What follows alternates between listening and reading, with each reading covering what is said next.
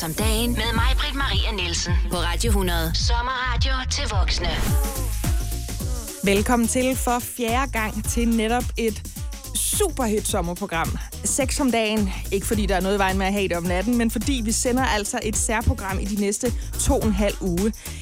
Jeg hedder Maja Maria Nielsen. Normalt så hører du mig om morgenen, men i de næste to og en halv uge har du som sagt glæden af at sætte dig ind i sex, både når det er godt og når det er skidt, når det er interessant og når det er udskilt. I går der talte vi om seksuel frigørelse, når det kommer til islam. Jeg havde to debattører i studiet, som hver især havde iransk baggrund, og havde deres bud på, hvad der skulle til, før end at øh, folk endelig kunne frigøre sig fra de lænker, islam måtte lægge på dem. I dag der tager vi faktisk lidt fat i det samme emne. Vi angriber bare en anden religion, nemlig kristendommen og den danske kirke. Derfor har jeg inviteret sovnepræst Paul Joachim Stenner i studiet, og velkommen til dig, Paul. Tusind tak. Det er dejligt, at du vil være en del af det her. Det er jo ikke så, øh, kan vi kalde det normalt, at en dansk præst, han har så hold, øh, mange holdninger til sex, og har skrevet bøger om sex også. Nej, men øh, det er gået op for mig, at Bibelen er en sexladet bog. Øh, og fordi at Jesus var syndsfri, er ikke ens betydende med, at han var sexfri. Så der er rigtig meget at fortælle om Bibelens syn på seksualitet. Det her, det bliver et godt program, det kan jeg høre. Bibelen var en sexglad bog. Velkommen til Sex om dagen. Sex om dagen med mig, Britt Maria Nielsen. På Radio 100. Kun for voksne. Vi er i gang med sex om dagen, og øh, det, det er lidt interessant i dag, lidt anderledes. Jamen, det har det jo også været de andre dage, men i dag er det altså særligt interessant, fordi det er ikke hver dag, man får en præst, en sovnepræst i studiet til at tale om sex. Men Paul Joachim Stender, han er faktisk forfatter til hele otte bøger, hvoraf et par af dem handler om netop øh, sex og tro, og når man parer de to ting. Han er også rejseleder og debattør, og så selvfølgelig mest af alt præst. Fortsat velkommen til dig, Tak. Paul Joachim Stender. Du sagde lige før, jeg har fundet ud af, at Bibelen er en ret sexglad bog. Vil ja. du ikke nok uddybe det? Jo, det vil jeg meget gerne uddybe. For det første kan jeg godt lide, at Bibelen åbner med, at øh, Gud har skabt verden, han har skabt øh, menneskerne, øh, og så siger han til mand og kvinde, at I skal blive et kød. Det er det første, han siger til dem. Han siger ikke, at I skal blive et kød for at få en masse børn. Nej, han siger, at I skal bare blive et kød, og det betyder altså, at de skal nyde den seksualitet, han har givet dem som en gave, med alle de variationer, der er i seksualiteten. Og så fortsætter det i Bibelen, hvor vi blandt andet i det gamle testamente har et skrift, der hedder Højsangen. Der er noget af det mest erotiske, du overhovedet kan, kan forestille dig. Okay. Altså, det, det er ikke sådan noget med, at ægteskabet øh, er det eneste sted, hvor seksualiteten kan, kan udfolde sig. Det er to elskende, der er helt vildt tiltrukket af hinanden, og det er kvindens begær, kvindens seksualitet, der beskrives. Og på et tidspunkt i det her erotiske skrift, der siger kvinden til manden, der ligger over hende, du er min parfume. Du ligger mellem mine bryster som en duftende parfume. Og der er så mange smukke poetiske øh, beskrivelser af seksualiteten, at man ikke kan anden blive i godt humør af det, når man Ja, det skal jeg da love for. Jeg sidder helt blæst bagover. Hva, altså, hvorfor ved vi ikke det her? Hvorfor har jeg, og mange andre tror jeg, en opfattelse af, at, at den form for øhm, brug af religion, når det kommer til ægteskab, og særligt hvis man læser Bibelen, det har været brugt til at, at styre folk gerne ind i et ægteskab, så man ved, hvor man har dem. Hvorfor, hvorfor tror vi det, hvis det er så, øh, så liderligt i virkeligheden? Jeg lider lidt af det. Det er måske sådan lidt, lidt banalt ord øh, for det, fordi der er også meget poesi i seksualiteten. Sensuelt måske? Øh, Sensuelt vil, vil jeg hellere sige. Jamen det skyldes jo, at Bibelen har været censureret simpelthen. Øh, I Bibelen, eller rettere sagt i kirken, der, der hører man bestemte afsnit fra Bibelen hver eneste søndag. Det gentager sig hele året rundt. Børnebiblerne bringer kun nogle bestemte afsnit, men alle de frække afsnit er mere eller mindre udladt øh, fra børnebiblerne og, og fra kirkens øh, liturgi. Øh, og det er derfor, vi ikke ved det, fordi folk sætter sig ikke bare ned og læser fra begyndelsen til enden. Det er jo det. Der er jo, det er jo svært at skulle sætte sig ind i det hele, bare for at skulle vide noget om det. Tit vil man jo gerne have lov at slynge et argument over bordet, men det er sjældent, folk rent faktisk har læst en bog fra bag til bag. Man kan godt forstå, måske at man censurerer en børnebibel. Så langt er jeg egentlig med. Men hvorfor tror du, kirken har valgt at censurere de steder, der der måske netop kunne lokke tilhængere til, til foretagendet? Ja, fordi man åbenbart, øh, altså som jeg sagde før, Bibelen er en sexladet bog, men dem, som har fortolket Bibelen, de er sex bange, de er sex forskrækket, og, og det er derfor, at vi har fået den holdning til Bibelen, øh, som vi har i dag. Altså, der står ikke noget som helst om, hvorvidt Jesus var gift eller ej. Men man vælger og han ikke skal være gift. Fordi man åbenbart synes, at han er en bedre frelser, hvis han ikke er gift, hvis han ikke har nogen seksualitet. Men man kunne jo lige så godt øh, have valgt, at han skulle have været gift, han skulle have haft en elsker eller en elskerinde. Øh, men det har man altså synes, at det var forkert. Dem, der har fortolket Bibelen en gang, de har været sexbange, imens Bibelen har været en sexladet bog. Det synes jeg lige, vi skal dvæle lidt ved, Paul Joachim Stender. Det her er Sex om dagen på Radio 100. Sommerradio til voksne. Vi har stadigvæk Paul Joachim Stender, præst, debattør, rejseleder og interesseret i, når mennesker har det godt sammen, elsker hinanden højt, eller måske bare har en sensuel øh, forbindelse imellem sig. I hvert fald så er han debattør til to bøger, der handler om at have Gud med i seng, og hvordan man øh, har sex med hinanden på en god og sensuel måde. Tak fordi du er her. Vil du ikke nok uddybe, hvad det vil sige, at dem, der engang har fortolket Bibelen, var sexbange?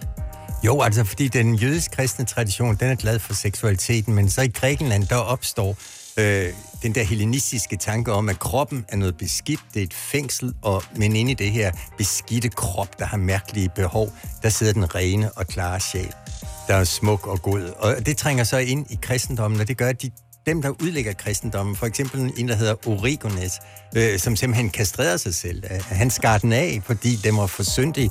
Øh, en anden, der hedder Augustin, der mente også, at, at seksualiteten var utrolig øh, ulækker på alle måder, og han sammenlignede det at have sex som at gå på toilettet.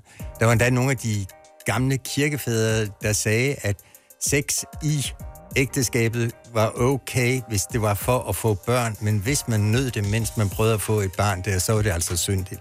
Ja, fordi det var faktisk en af de pointer, vi kom frem til i går, da det handlede om seksuel frigørelse, når det kom til den religion, der hedder islam. Der øh, var der også en forudsætning om, at menneskerne var skabt, så de skulle finde sammen to og to. Men hvor du siger, at de skal blive et kød, ikke nødvendigvis med et reproduktivt formål for øje, så var der her en udlægning, der handlede om, at det var med reproduktion til formål. Altså man skulle have børn, og det var det, der var øh, formålet med at dyrke sex. Hvorfor tror du egentlig, at, at det er blevet på den der måde? Fordi hvis Gud har skabt os alle sammen i hans billede, så må vi vel være perfekte. Hvorfor har han så skabt os som sådan nogle værre nogen? Hvorfor har man troet det i hvert fald? Jeg ved ikke, hvorfor man, man har troet det, men jeg ser bare, at øh, det der med, at Gud han blev menneske i Jesus, det er jo den største hyldest, man overhovedet kan give til, til den menneskelige krop. Altså, Gud bliver menneske i en mand, der har testikler, som har en penis, som, som har lyster, som har, har behov. Øh, og en anden kæmpe hyldest øh, til seksualiteten, det ser man også, da Jesus opstår fra de døde. Det er ikke bare sådan en fin sjæl, der stiger op mod himlen, ren og uskyldfri. Det er en mand, splitter nøgen, der går ud af graven, og den første, han møder uden for graven, det er Maria Magdalene, der rækker ud efter ham, og så siger Jesus til hende på græsk, hapto, øh, som betyder rør mig ikke, men det er faktisk det græske ord for den seksuelle berøring. Altså man kan formode, at Jesus selvfølgelig øh, har haft en seksualitet, øh, ligesom hans disciple også har haft. Vi er Simon Peter, hans øverste øh, disciple, den mest fornemme af alle disciplene. Lige pludselig læser vi, at hans svigermor var blevet syg. Simon Peters svigermor var blevet syg, og Jesus helbredte hende så. Ja. Men hvis den bemærkning ikke var med, så havde vi jo troet, at alle disciplene var, var ugifte, og overhovedet ikke havde noget seksualitet oh, at gøre. Ej, seksualitet, det var, det var en ganske naturlig ting i, øh, i Bibelens verden. Det var noget smukt, og den er blevet lovpris på en masse forskellige måder. Så Jesus han genopstår og ruller stenen væk fra grotten, grotten kommer ud, splitter nøgen, og det første han siger til en kvinde, det er formentlig, rør mig. Nej, han siger, rør mig ikke, fordi han har åbenbart andre ting, han skal nå den dag. men, men det kan vise tilbage til, at berøringen har også været en måde at kommunikere på, og det skal folk jo også huske, at man taler ikke kun til hinanden med ord i ægteskaberne. Altså, man taler også til hinanden med berøring. Man taler også til hinanden med kropssprog, kunne man måske kalde Ja, men en kropssprog, det kan blive sådan noget, hvor du bare står fakta 5 kilometer, eller giver en fingeren og sådan Eller noget. vinker nogen ind i soveværelset ja. måske. Jo, jo, men det, det er vigtigt, at man husker at tale med hinanden igennem berøringen også. Vi skal lige tale en lille smule omkring øh, det her skyld- og skam-fænomen, og om hvorfor det ikke er et stort orgie, når der er indre missionske møder, for jeg synes, det er ret spændende, øh, Paul Stender, så bliv lige her hos mig. Sex om dagen på Radio 100. Det du kender, og det du vil vide.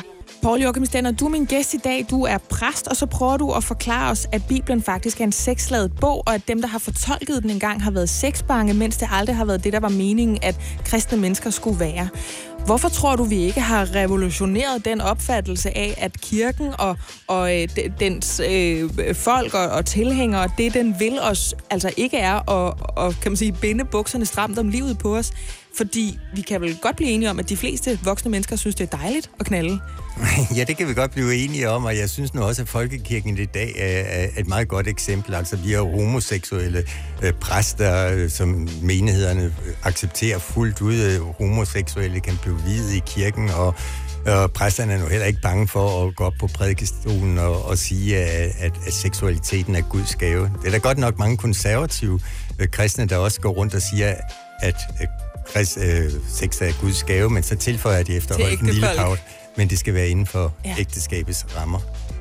Og du prøver egentlig at plædere for, at det skal det ikke nødvendigvis. Jeg synes, man skal passe på ikke at, at, at, at gemme til natten, øh, fordi vi, le- vi, lever jo faktisk øh, med døden halsende efter os, og hvis man udskyder sin seksualitet, det, det kan også være rart at vente selvfølgelig, men hvis man udskyder sin seksualitet, så kan man være død, inden man får, når få glæde af den. Får så, noget. ja, ja, virkelig. Virkelig, vi har simpelthen alting på dødens præmisser, så hvis man skal elske, så skal man nå at elske, inden man dør. Jeg elsker rigtigt, når jeg er nøgen. Jeg har et citat her for dig, øh, Paul Joachim Stenner, fordi vi har jo selvfølgelig talt lidt om, hvad kunne vi to tænke os at tale om, når det kommer til seksuel frigørelse og kristendommen. Og jeg læser det lige op. I min bog øh, med Gud i seng forsøger jeg at overbevise folk om, at Bibelen er meget glad for sex. Så langt, så godt. Det ved vi nemlig nu.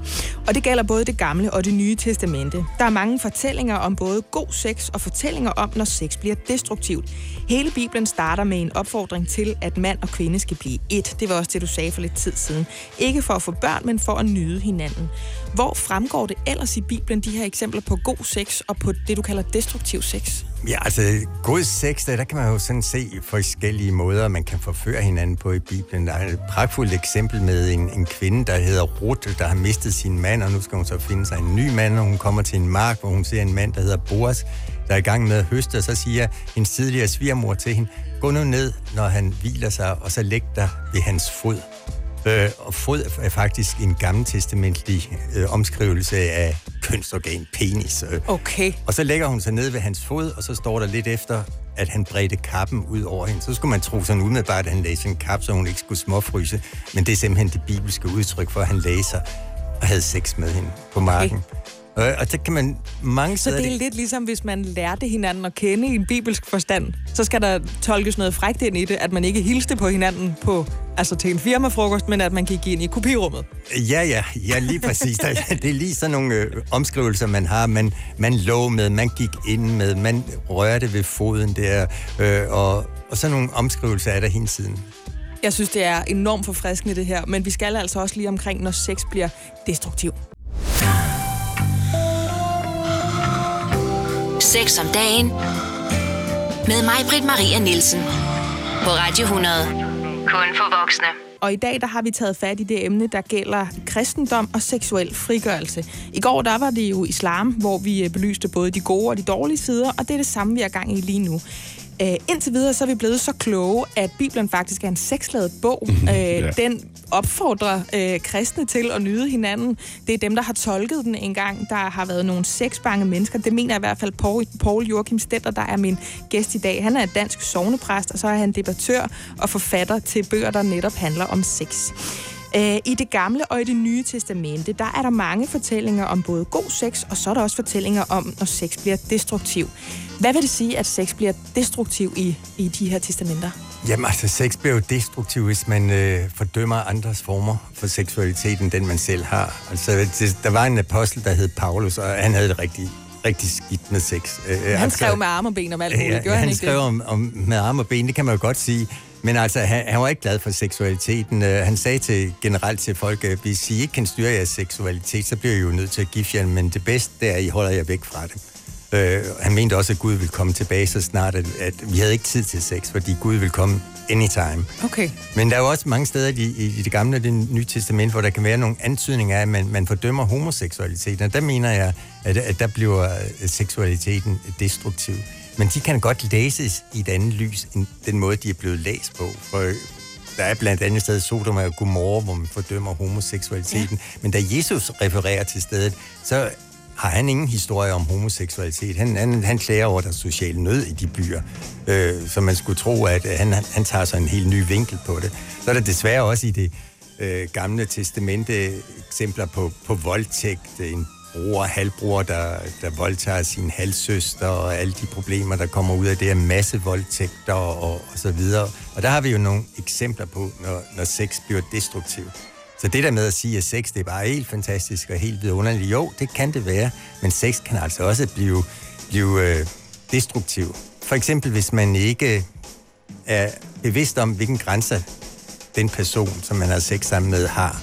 Og så det er derfor, jeg siger, at man skal have Gud med i sengen, forstået på den måde, at man elsker med sit medmenneske, og det medmenneske skal respekteres også i seksualiteten. Så man må ikke lave overgreb på nogen, og der har vi desværre nogle eksempler på frygtelige overgreb øh, i det gamle og det nye testamente, som også bliver fordømt selvfølgelig. Det er klart. Jeg sidder og tænker på, altså Sodoma og Gomorra, det er jo sådan nærmest populært sprog, hvis man skal prøve at beskrive, om det var som at være i Sodoma eller Gomorra og gå ind på den natklub. Det var ikke andet end, end druk og hår og smus i hjørnerne. Hvis det egentlig har været øh, en dejlig, legitim fest, hvorfor kan vi så ikke vriste det der af os? Hvorfor er der så stadigvæk nogle mennesker, der er andre og med en gammel bog i hånden for at undertrykke deres seksualitet? Fordi det er jo virkelig ikke en, en nyhed, øh, vi hører nu fra dig, øh, Paul Joachim Stenner, at der er nogen, der fordømmer andre menneskers seksualitet. Hvorfor kan vi ikke bare lade hinanden være? Jo, det vil også være det smukkeste, men altså, vi tænker jo mest på os selv. Altså, vi er mennesker, det betyder altså, at vi også har det onde i os. Det er ikke bare noget, der ligger uden for os, det ligger inde i os selv, og, og der kan være meget misundelse rundt nogle folk, der er måske i stand til at, at, at, at få løst deres seksuelle fantasier og få gjort noget ved dem, mens andre ikke har, har mod til at, at gøre det. Jeg synes, det er en vigtig pointe, det der med, det er sådan lidt øh, den der øh, loven fra Hakkebakkeskoven, eller er det kardemommeloven, det der med, at man kan, man, hvis man passer sig selv og har det fint, så kan man jo lade andre øh, gøre, hvad de vil. Vi skal lige lidt ned i det her med, hvad må man så egentlig for Gud? Fordi lige pludselig så er den kristne verden jo blevet stor, i hvert fald for mig, som ikke til daglig bruger nogen former for religion til noget som helst, men det virker unægteligt lidt mere tiltrækkende, hvis man gerne må knalde løs og samtidig kan være en god kristen. Så bliv lige her hos os. Det her er Sex om dagen på Radio 100. Sommerradio til voksne. Paul Joachim Stenner, kan man øh, drikke sig ned hver weekend, ryge masser af cigaretter, måske tage nogle øh, ulovlige stoffer, gå ud i byen og knalde omkring sig uden at beskytte sig, og så gå hjem og lægge sig i sin seng med en burger i den ene hånd øh, og en øh, reparationsbar i den anden, og så stadigvæk være en god kristen, som Gud elsker lige så højt som dem, der møder op i vor frue klokken kvart i 10 hver søndag? Nej, ikke det, du beskriver der. Det virker meget usympatisk. altså, jeg mener, øh, kærlighedsbuddet om at øh, elske sin næste, som man elsker sig selv, det gælder også i seksualiteten. Det er hele tiden det andet, det drejer sig om. Øh, så derfor er, er sex faktisk vigtigt på den måde, at man lærer igennem seksualiteten også at tage hensyn til et andet menneske. Nu, nu øh, siger jeg ikke det her for at kritisere onani, men mange øh, efter at komme på det her tidspunkt, og jeg har ikke noget mod onani, fordi hvis han havde det, så havde han skabt vores arme meget kortere. øh, og, og Woody Allen siger faktisk, at onani er sex med en, man virkelig elsker rigtig meget. Også en god pointe. men, men altså, det, det er smart, det er ikke så smart at klare sin seksualitet alene. Altså, det, det er ganske god øvelse i næste kærlighed, at man har en, som man prioriterer rigtig højt i sin seksualitet. Det er vigtigt, at den anden øh, får nydelse ud af det. Det er også dejligt, at man selv, selv får det, men, men næste kærlighedsbud gælder også øh, i sengen. Det virker også meget som om, du sammenfatter altså hvis man kan sige, man, man kan opdele nydelsen, altså der er en eller anden form for nærmest friktionel nydelse, men du putter også nogle følelser ned over det, synes jeg, og en, en omsorg for et medmenneske, som man vel næppe kan udleve kun ved slimhindekontakt. Altså, du, jeg synes, Præcis. du forener ja. noget ret smukt. Altså, det der, vores forældre lærte os, at sex, det er noget, der sker mellem to mennesker, der elsker hinanden meget højt. Jamen, altså, det er jo det, som er så underligt, at man har gjort øh, øh seksualiteten øh, som noget, gjort det til noget, der ikke er spirituelt. Men når man rækker efter en andens krop, så rækker man faktisk også efter den andens sjæl. Altså den, seksualiteten er dermed spirituel. Og i modsætning til dyr, der nærmest kun kan parre sig uden at se hinanden i øjnene. Det må altid foregå bagfra ja. med skildpadder og hunde og katte og, og så videre. Så er vi mennesker skabt på den vidunderlige måde, at vi simpelthen kan se hinanden dybt ind i øjnene, samtidig med, at vi har sex med hinanden. I nogle af stillingerne, vel at mærke. Jo, jo. ja. Men altså, og, og da man siger, at, at øh, øjnene på en måde er sjælens udpostninger, øh, så, så bliver det altså spiritualitet også. Eller og, sjælens- have sex. Jeg mener, jeg har hørt den med sjælens spejl, men Ja, det kan også. kan, kan jeg også acceptere. jeg tænker på øh, det første program, jeg lavede af de her øh, sommersexprogrammer. Det handlede om Tinder. Det handlede om øh, en mand, der havde seriedatet og havde været på Tinder-dates, og vel og mærket, skal vi kalde det fuldbyrdede Tinder-dates, med op mod 300-400 kvinder.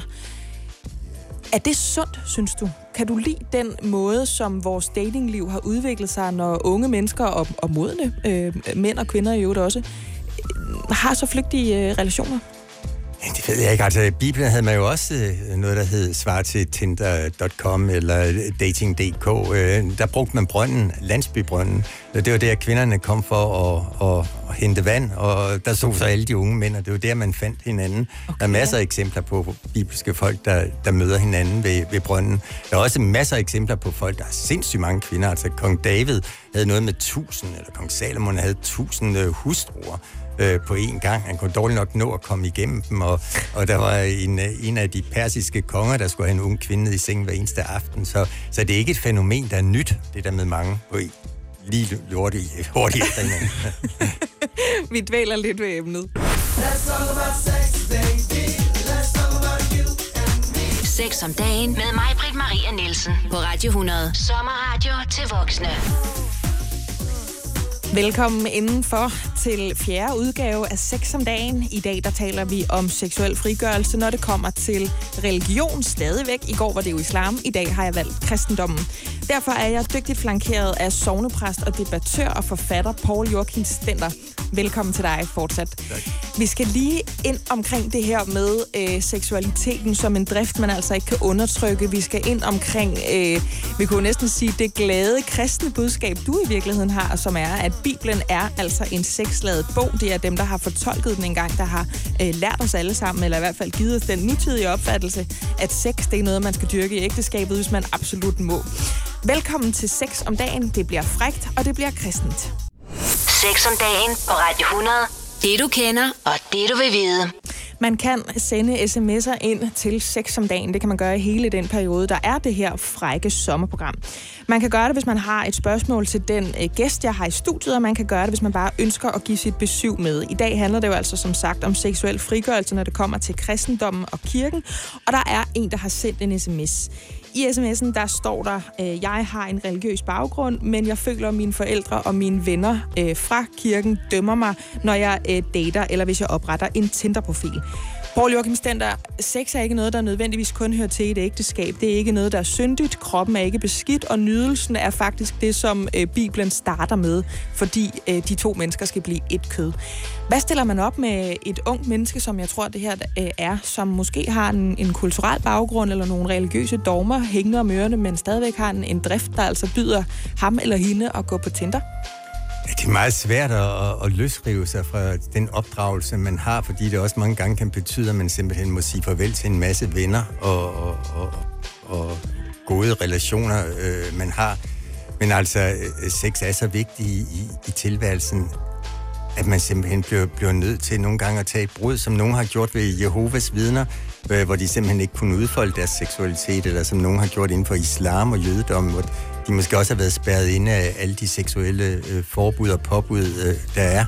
Øh, så derfor er der ikke andet at gøre, end at man må, man må løbe nogle chancer med sit liv. Livet er et eksperiment, og det kan ikke nytte, at man bliver hængende. Men det kræver altså, det kræver altså vanvittigt meget, det er jeg godt klar over. Det er nemlig en stor opgave, tror Ja, det er en meget jeg. stor opgave, og det er flot af mig at bare sige, jamen du, skal bare kaste dig ud i det.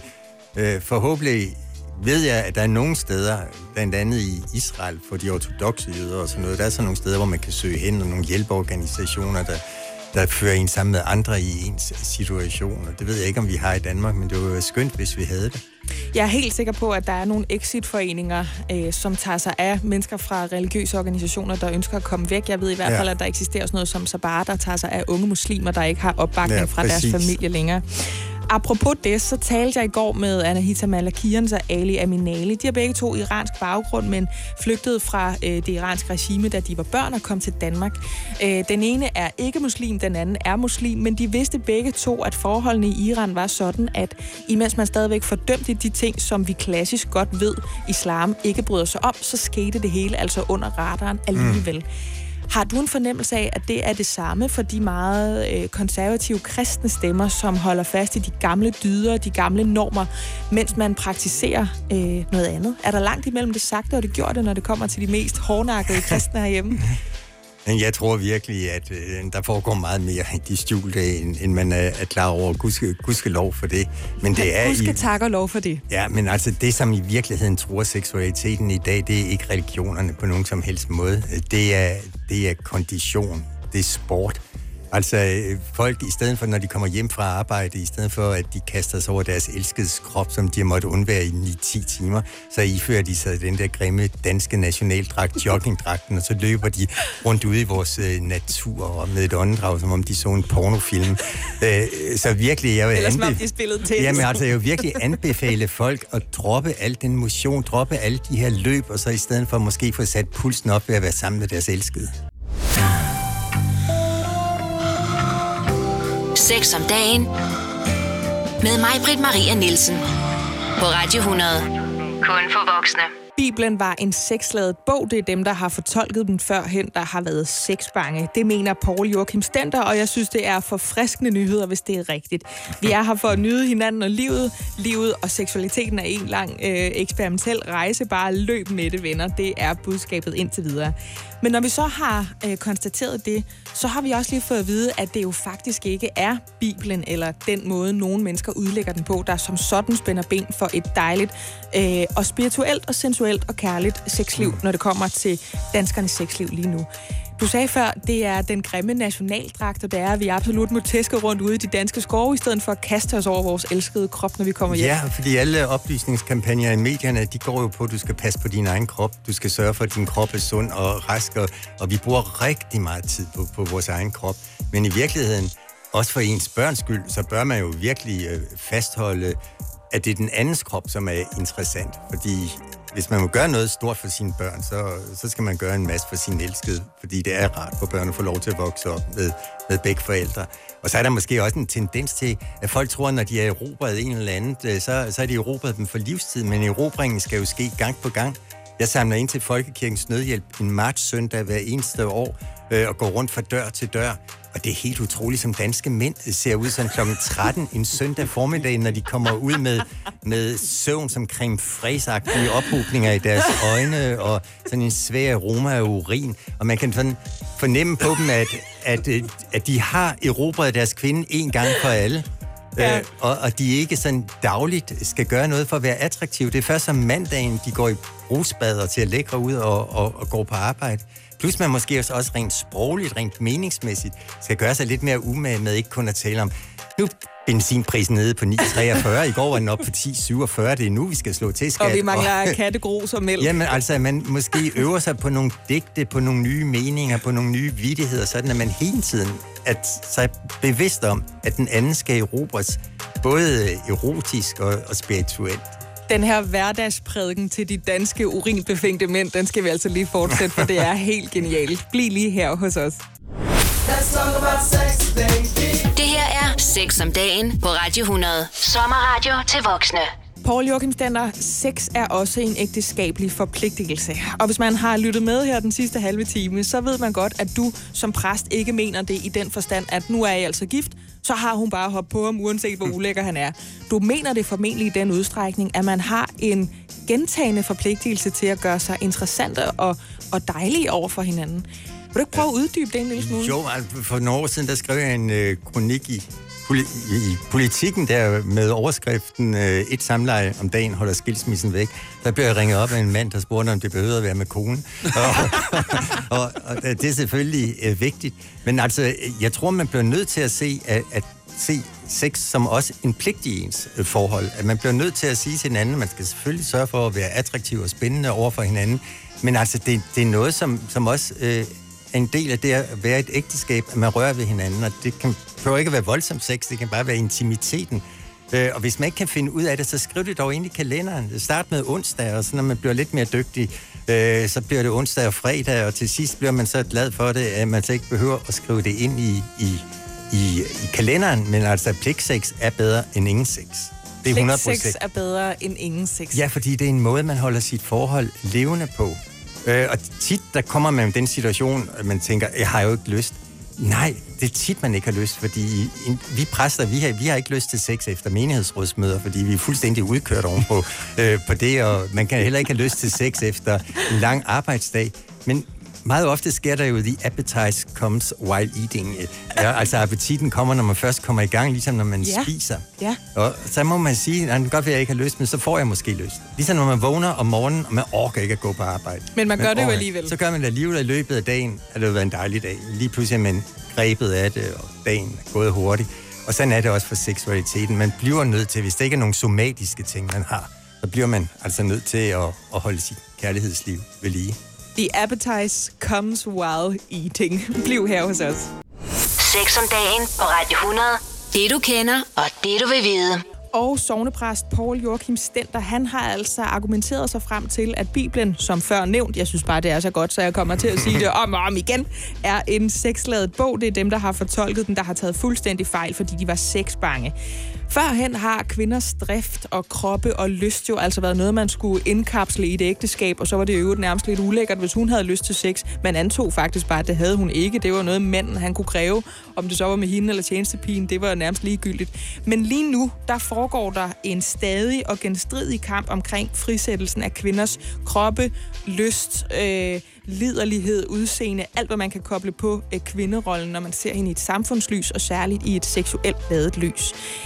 Hvordan øh, kan du kommentere på hele den bevægelse, der er omkring frisættelsen af kvinden? Fordi det har jo især været kirkens mænd, der har sagt, at kvinderne skulle være på en bestemt måde. Og lige pludselig så er hun ved at blive til en fuldstændig anden. Paul Joachim Stender. Altså i Gamle Testament i højsangen, som jeg nævnte før, så øh, der har man virkelig en beskrivelse af kvindens seksualitet. Den bliver ikke fordømt, den bliver lovprist, den er voldsom, den er kaotisk, den er kraftig og saftig, og øh, det, det er en helt vidunderlig beskrivelse af kvindens seksualitet. Men det, der sker i øjeblikket, det er faktisk, at kønnene kommer til at ligne hinanden mere og mere. Mænd og kvinder kommer til at ligne hinanden så meget, at de begyndte at kede sig i hinandens selskab. Altså danske mænd er gået hen og blevet nogle værre tøffelhelte, der laver sushi til deres kone hver hende, hele tiden der og passer børn. Altså har I lagt mærke til, at der kom sådan en, en ølholder på barnvognene. Det er eneste sted, hvor mænd i dag kan, kan drikke øl, det er det, når de er ude at køre med barnene. Jeg troede, det var sådan en to-go-kaffe, men det kan selvfølgelig også være Nej, til det, bajer måske. De drikker deres bajer, når de er ude at køre med, med børnene.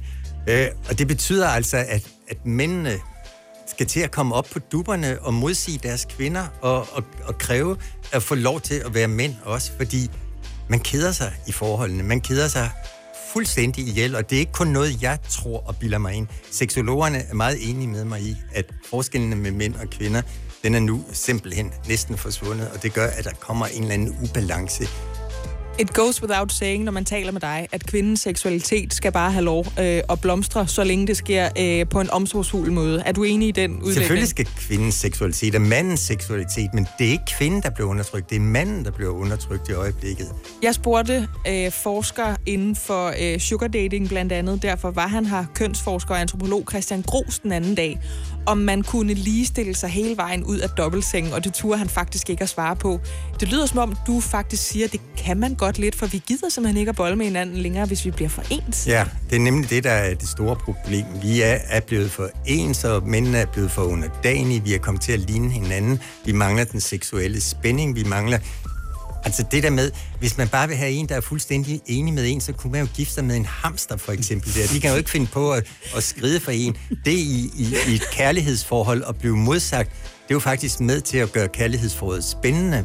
Øh, fordi man, man ikke bare hele tiden har sådan et spejl, man kigger i. Så er det sikreste nok at finde en golden retriever. Den kommer der i hvert fald, når den er sulten. Jeg lover med halen. Vi skal lige blive ved den der spændstighed. I Guds navn, så skal vi blive ved den. Sex om dagen med mig, Britt Maria Nielsen. På Radio 100. Kun for voksne. Man kan næsten ligestille sig hele vejen ud af dobbeltsengen. Vi gør os ikke umage for hinanden længere. Hvis man er ude at samle ind til kirkens nødhjælp på en søndag i marts, Paul Joachim Stedter, så er der en mand, der lukker op klokken 13 om eftermiddagen og ligner lort. Måske er det derfor, at hans, hans kone eller hans kæreste ikke har lyst til at gå i seng med ham ja, længere. han godt. Vi, jeg forstår det sådan set også godt. Vi taler om, hvordan man stadigvæk gør sig attraktiv for hinanden, fordi sex kan faktisk godt være en ægteskabelig forpligtelse.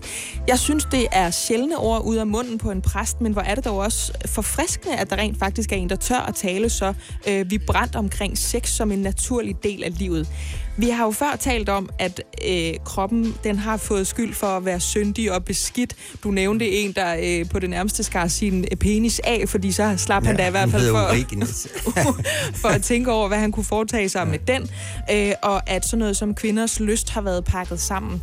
Men du kommer så faktisk og fortæller, jamen i øh, højsangen, der er der nogle erotiske nærmest noveller og nogle skønne, øh, meget volumøse beskrivelser af sex og lyst og begær. Er der andre steder, hvis man kunne blive i tvivl i den hellige bog, hvor man kan finde steder, hvor mennesker de nyder hinanden, og hvor det altså ikke kun handler om øh, at reproducere arten? Ja, men det, så for eksempel med en, der hedder Rebecca og Isak, øh, øh, Isak, der, der, der fornemmer man virkelig en intimitet. Øh, han er en af de få mænd i, i det gamle testament, der overhovedet ikke gifter sig med andre kvinder, fordi man, mm, mm, der er for eksempel en, øh, en af de egyptiske farver, der kigger ud af vinduet og står og ser, hvordan de står og kysser sammen og bliver irriteret over det. Altså der fornemmer man sådan en, en ømhed, en, en vidunderlig form for sensualitet og seksualitet og intimitet i, i det her par. Øh, og også med nogle beskrivelser, der findes af Jesus, hvor, hvor en kvinde, der er grebet i utroskab, der bliver slæbt hen til ham, og, og de vil stene hende, og han siger så til dem, som, som står med de her sten i hånden og skal til at, og kaste dem på hende, dem af jer, der ikke har syndet, kast den første sten. Og så kommer de jo alle sammen i, i tanke om, om, hvad de har lavet med andre kvinder. Og en anden sted, hvor Jesus sidder og spiser, så kommer der en kvinde ind med en halv liter meget duftende parfumeolie, Øh, hun går hen til Jesus, og hun vælter olien ud over ham og smører hele hans krop ind i den her duftende olie. Så kan det nok og, være. Ja, og de bonerte mænd rundt omkring, de er dybt farvede og siger, at pengene kunne have været brugt til de fattige. Men Jesus roser hende for, hvad hun har gjort. Altså, sex er ikke kun at give, sex er virkelig også at, at modtage, og måske er der et budskab fra Jesus om, at vi skal være bedre til at modtage hinandens kærtegn, modtage hinandens komplimenter, end vi er i dag. Fordi i dag, der er det noget helt galt med komplimenter. Altså, man tør jo ikke sige til et pænt ord til en kvinde længere, uden hun siger, hvad er du ude på stodder. Eller, ja, eller også er der eller, nogen fra HR, der siger, at du skal ikke have en holdning til, hvilke bukser Anne Mette har på i dag. Kan du fatte det? Ja, altså det, jeg synes sgu, det er svært at, blive, at være mand i det er svært at være, svært at være mand i dag. øh, ja, jeg, jeg, kan være, øh, jeg kan være enig med dig. Jeg kan have en tilbøjelighed til at være enig, Paul Jorgen Stenter. Vi skal tale meget mere sammen lige her. Sex om dagen med mig, Britt Maria Nielsen. På Radio 100. Sommerradio til voksne. Og i dag der handler det om seksuel frigørelse. Det gjorde det jo også i går. Der var det i konteksten islam. I dag der hedder den kristendom. Derfor har jeg sovnepræst, forfatter og debattør og rejseleder i øvrigt, Paul Joachim Stenter i studiet. Og fortsat velkommen til dig. Tak. Jeg kunne godt tænke mig at modtage øh, de gode og frække lytteres sms'er, øh, sms'er, undskyld, hvis de har lyst til at blande sig, eller har lyst til at stille spørgsmål til øh, Paul, fordi han siger altså nogle ting, der godt kan sætte tankerne i gang. Hvis du vil det, kære lytter, så skal du tage din smartphone frem, og så skriver du 6 mellemrum dit spørgsmål, og så sender du det til 12.20. Det koster 1 krone plus hvad du normalt betaler for en sms, og så skal du blive her frem mod kl. 12, for det bliver så interessant, kan jeg love dig. Velkommen til 6 om dagen. Sex om dagen med mig, Britt Maria Nielsen. På Radio 100. Kun for voksne. Vi øh, får opfundet, eller vi hører nogle nye begreber her. altså, den sidste nye, ikke? Sexting. Øh, Sexting, ja. ja. Det er jo der, hvor man har et samleje over tekst. Ja, lige præcis. Kender, kender du til det, Paul Joachim Nej, det er et nyt område for mig. der vil jeg sige, øh, som en, der engang har været på Tinder, det, det kan også noget. Det kan spejse et, et møde i virksomheden op til enhver tid. Men det var jo ikke det, vi skulle tale om.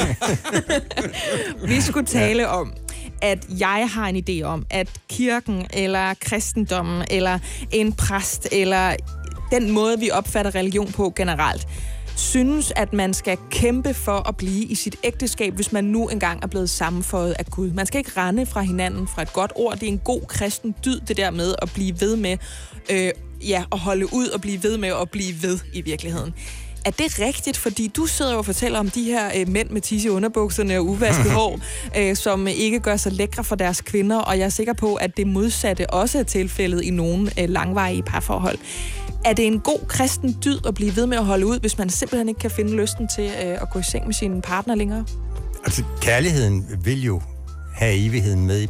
Altså, når man siger til ens elskede, at jeg elsker dig, så siger man ikke, jeg elsker dig til 1. august 2021. Øh, men jeg siger, jeg elsker dig for altid. Men så kan der jo komme meget imellem.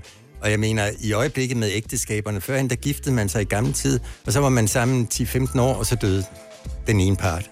Gennemsnitsalderen var kort. I dag, når man siger ja til hinanden, kan man risikere at være sammen i 60 år. Øh, Og det kræver Fordi altså virkelig meget. af. Ja, det kræver virkelig meget, fordi ingen, ingen krasser af. Og det er da klart, at det bliver meget vanskeligere med de her lange forhold. Hvis man for eksempel ikke øh, tager nogle ting med ind, som for eksempel at prioritere motion og sport mindre, og så være mere optaget af sin elskedes krop, og være bedre til pligtsæk, og være bedre til at, at gøre sig umage med sit udseende og sine meninger og, og så videre. Øh, Vi har en tendens i vores samfund til, at alt skal være lykkeligt, og lige så snart er der noget, der går imod en, så dropper man det. Men det hører altså med, ligesom det hører med til livet, der både er glæde og smerte, sådan hører det også med til parforholdet, at der er masser af glæde, men der er også masser af kedsomhed. Og hvis den kedsomhed bliver for voldsom, og hvis man simpelthen ikke kan med den anden, fordi han er blevet for ulækker, eller hun er blevet for emanciperet, øh, ja, så, Så dør kærligheden. Kærligheden dør, som alt andet. Jeg sidder også og tænker på, jeg er en kvinde på 30 år. Jeg er i et parforhold nu, hvor vi har været kærester i øh, godt og vel et års tid. Før det, der var jeg det, jeg vil kalde seriemonogam. Det vil sige, jeg havde øh, relativt mange bekendtskaber, hvor så var jeg ligesom tro og kærlig og lojal, men der gik ikke så lang tid før, så havde jeg øh, en periode, hvor jeg var single, og så mødte jeg måske en ny. Det tror jeg, jeg har prøvet øh, fire gange i min øh, voksne kærlighedskarriere. Er det et øh, symptom på det der øh, give op ting med, at hvis der er noget, der går en lidt på, så smider man det bare væk. Altså er der noget om, at i gamle dage, der byggede man sgu tingene, så de kunne holde, og nu der er det sådan noget, man slår en brud efter, man har været på McDonald's, så er man sulten igen, og man bruger tøj, man vasker tre gange, og så smider man det ud, og det samme med ens partner. Er det en sandhed, Paul Joachim Stenner? Nej, jeg synes, det er dybt kompliceret. Jeg tror, vi er, er skabt på en eller anden måde polygame. Altså, at øh, vi gerne vil have mange forhold, men fordi det har været hensigtsmæssigt. Øh, gamle tid var det, det meget vigtigt, at man vidste, at det var... Øh, man var far til de børn, man fik, og derfor var det vigtigt, at man holdt sig til... Øh, hun holdt sig til en i hvert fald. Ja, hun i hvert fald Ja, gjorde. hun gjorde det. Hun holdt sig øh, øh, til en. Øh, og det er ikke sikkert, det ligger i menneskets natur. Men nu har jeg været sammen med den samme kvinde i 40 år, og jeg er stadigvæk glad for hende. Jeg kan stadigvæk se det nye og overraskende i hende, selvom hun bliver, bliver ældre og sådan noget, så synes jeg, det er ligesom med læret vin. Øh, at den får mere dybde og smag. Hun får mere dybde og smag. Hvor er det smukt at sige sådan om sin partner gennem 40 år. Jeg håber, at jeg kan tilegne mig den samme kærlighed til en, en langvarig partner. Hvis du lytter med, skat, jeg skal gøre alt, hvad jeg kan. Let's talk about sex, baby. Det Sex om dagen på Radio 100. Sommerradio til voksne. Nu skal det handle øh, om onani. Jeg tager os lige tilbage til det emne, Paul Joachim Stenner. Øh, vi skal lige alle sammen i hu komme historien om Onan fra det gamle testamente. Øh, den kender vi jo selvfølgelig alle sammen, men skulle der sidde en enkelt derude og lige have glemt det, øh, så er det jo historien om Onan, som skulle lave et afkom med sin afdøde broders hustru, som så skulle gives til den afdøde bror. Det husker vi alle sammen nu. Og da Onan så ikke ville have et barn, øh, som jo ikke blev hans, så spildte han sin sæd på jorden. Og for dette straffer Gud ham med døden. Og det er jo altså blevet tolket som om, at onani, efter historien om Onan, var forbudt. Paul Joachim Stender, du sagde før, at sex det var altså bedst mellem øh, to øh, mennesker. I den her tid, hvor pornoindustrien den blomstrer som aldrig før, og folk de jo simpelthen er på øh, Pornhub og HotTube og øh, hvad det hedder alt sammen. Øh, hvad, hvad mener du om det? Altså, græder Gud, hvis man onanerer, eller må man godt det? Nej, man må onanere lige så meget, man har lyst til, og jeg tror, det er i Rødovre, der er sådan nogle onanimarathon øh, hver eneste år med fridiscipliner. Øh, jeg tror, der er, hvor man konkurrerer om, hvem der kan få flest orgasmer, øh, når man onanerer. Der var en mand, der nåede op på 27, og en kvinde på 79. Jamen, jeg er øh, det er at hvert år, det det finder det sted i Rødovre. En meget spændende begivenhed. Ikke fordi, det var ikke, fordi jeg skulle Men- deltage.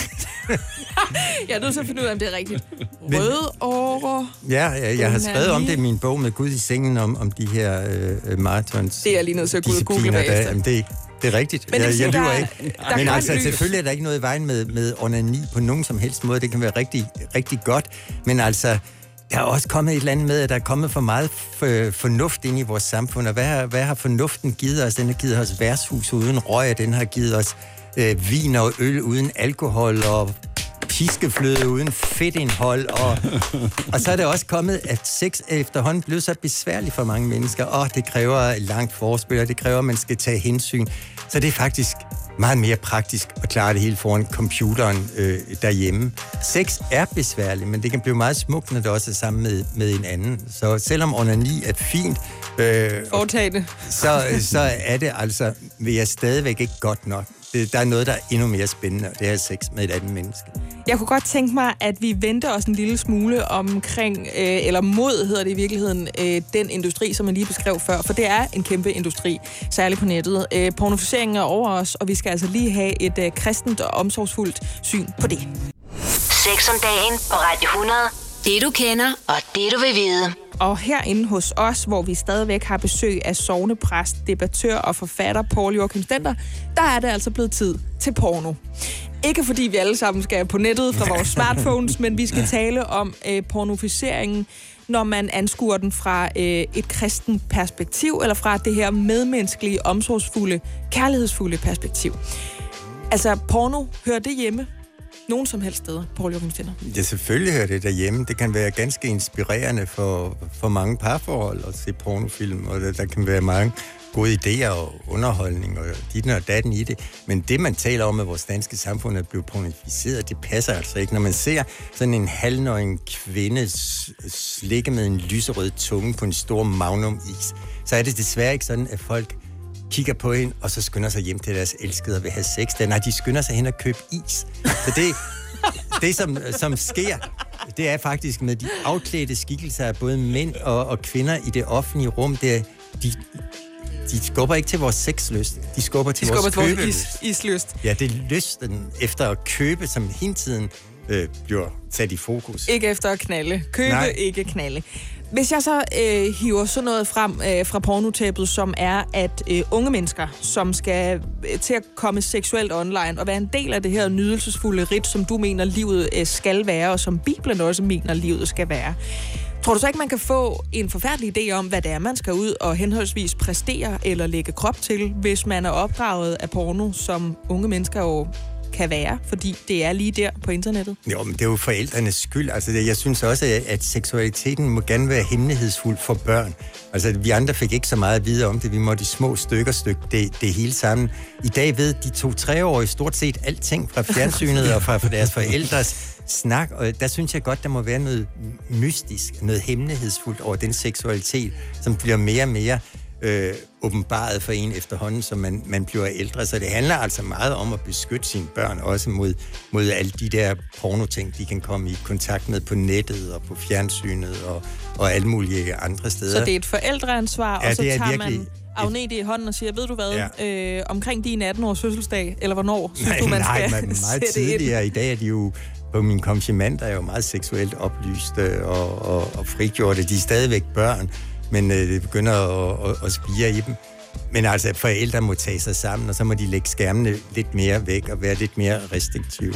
Men man må gerne sige til børn, øh, på et tidspunkt i dit liv, så bliver du præsenteret for noget, som du bliver rigtig glad for. Lige nu fortæller vi dig ikke, hvad det er, men på et tidspunkt, når du er reddet til det øh, oppe i øh, bøtten, så bliver du en del af det her. Man behøver ikke at lægge alt ud til børnene for ikke Det er at da dejligt, at livet er fuld af hemmeligheder, som langsomt åbenbares øh, øh, for en. Altså, jeg mener, det er ikke sådan, at hvis børn rager sig selv i skridt, at man straks skal råbe op og blive fuldstændig ude af sig selv og raser, raseri. Det er jo ganske naturligt, men tingene skal slippes løs langsomt. I den rigtige rækkefølge. I den rigtige rækkefølge. Ja, det kræver, at curlingforældrene tager sig sammen. Der var også lige en albu til dem. Sex om dagen. Med mig, Britt Maria Nielsen. På Radio 100. Kun for voksne. Vi plejer jo gerne at øh, viderebringe en sexstafet øh, imellem vores gæster her i Sex om dagen, og således også i dag.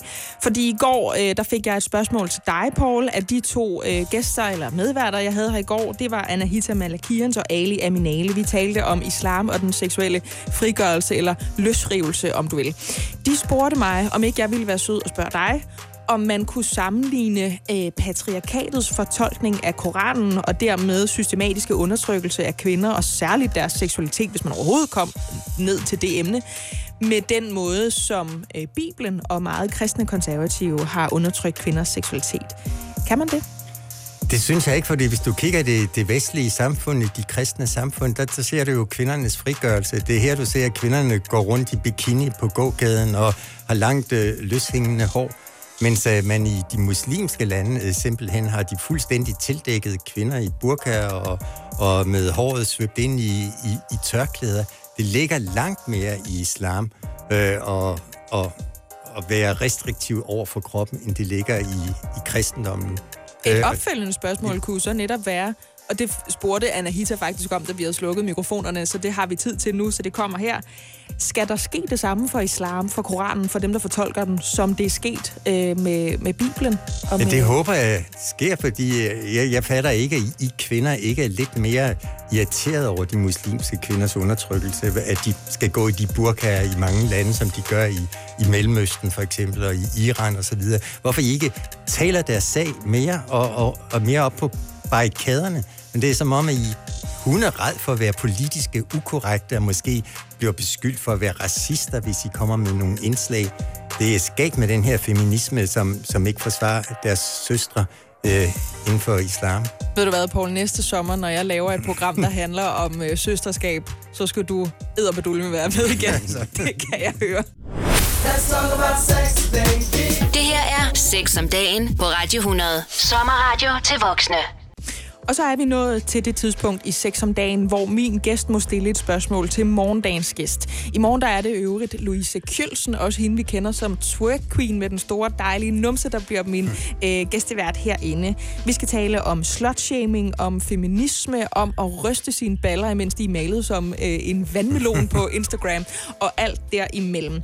Øh, Paul Joachim Stender, har du et spørgsmål, som du kunne tænke dig, at jeg skulle præsentere øh, twerk queen for i morgen? Ja, jeg kunne godt tænke mig, at du spurgte hende om, øh, hvordan man undgår, at øh, danske mænd går hen og bliver tøffelhelte. Hvordan man undgår, at de bliver sådan nogle øh, dresserede øh, mænd, der er blevet kudet så meget af, af, af kvinderne, at de ikke tør lægge en kærlig hånd på deres skulder ved en eller anden fest, eller at sige et kompliment, åbne en dør.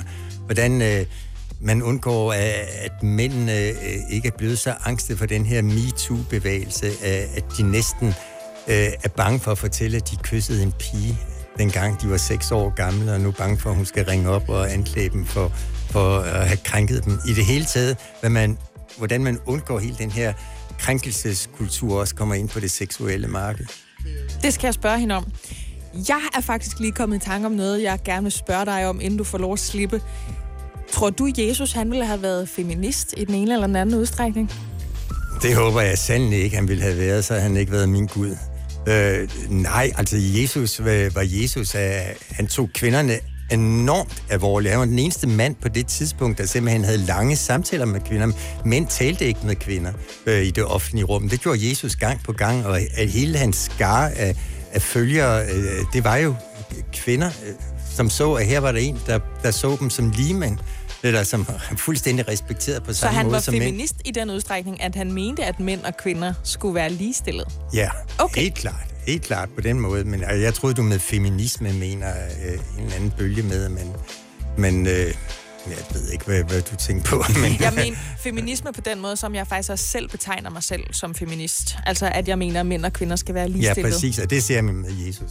Det gør han virkelig. Altså, han er, på et tidspunkt er han mod skilsmisse, og, og det er han simpelthen for at forsvare kvinderne, fordi man kunne lade sig skille fra en kvinde på det tidspunkt, bare ved at skrive et brev.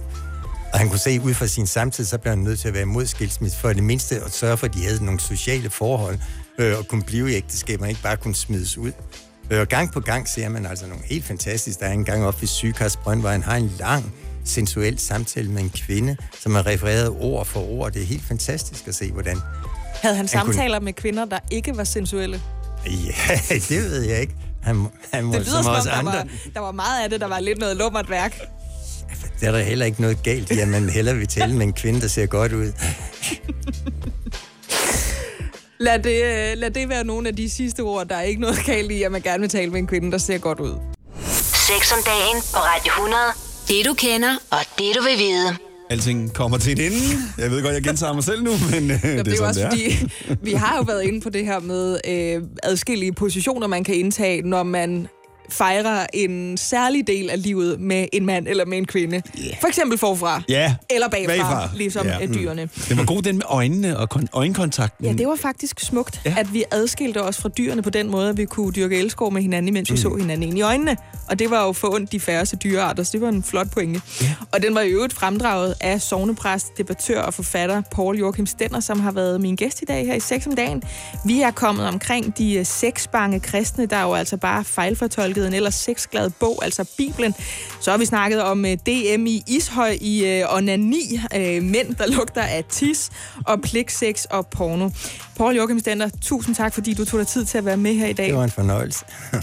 I morgen der er det Louise Kjølsen, altså hende vi kender som Twerk Queen, der er med mig fra klokken 9 til klokken 12. Vi skal tale om slutshaming, om kvinders frisættelse og om at være meget afklædt på Instagram. Vi lyttes ved i morgen i 6 om dagen. 6 om dagen. Med mig, Britt Maria Nielsen. På Radio 100. Kun for voksne.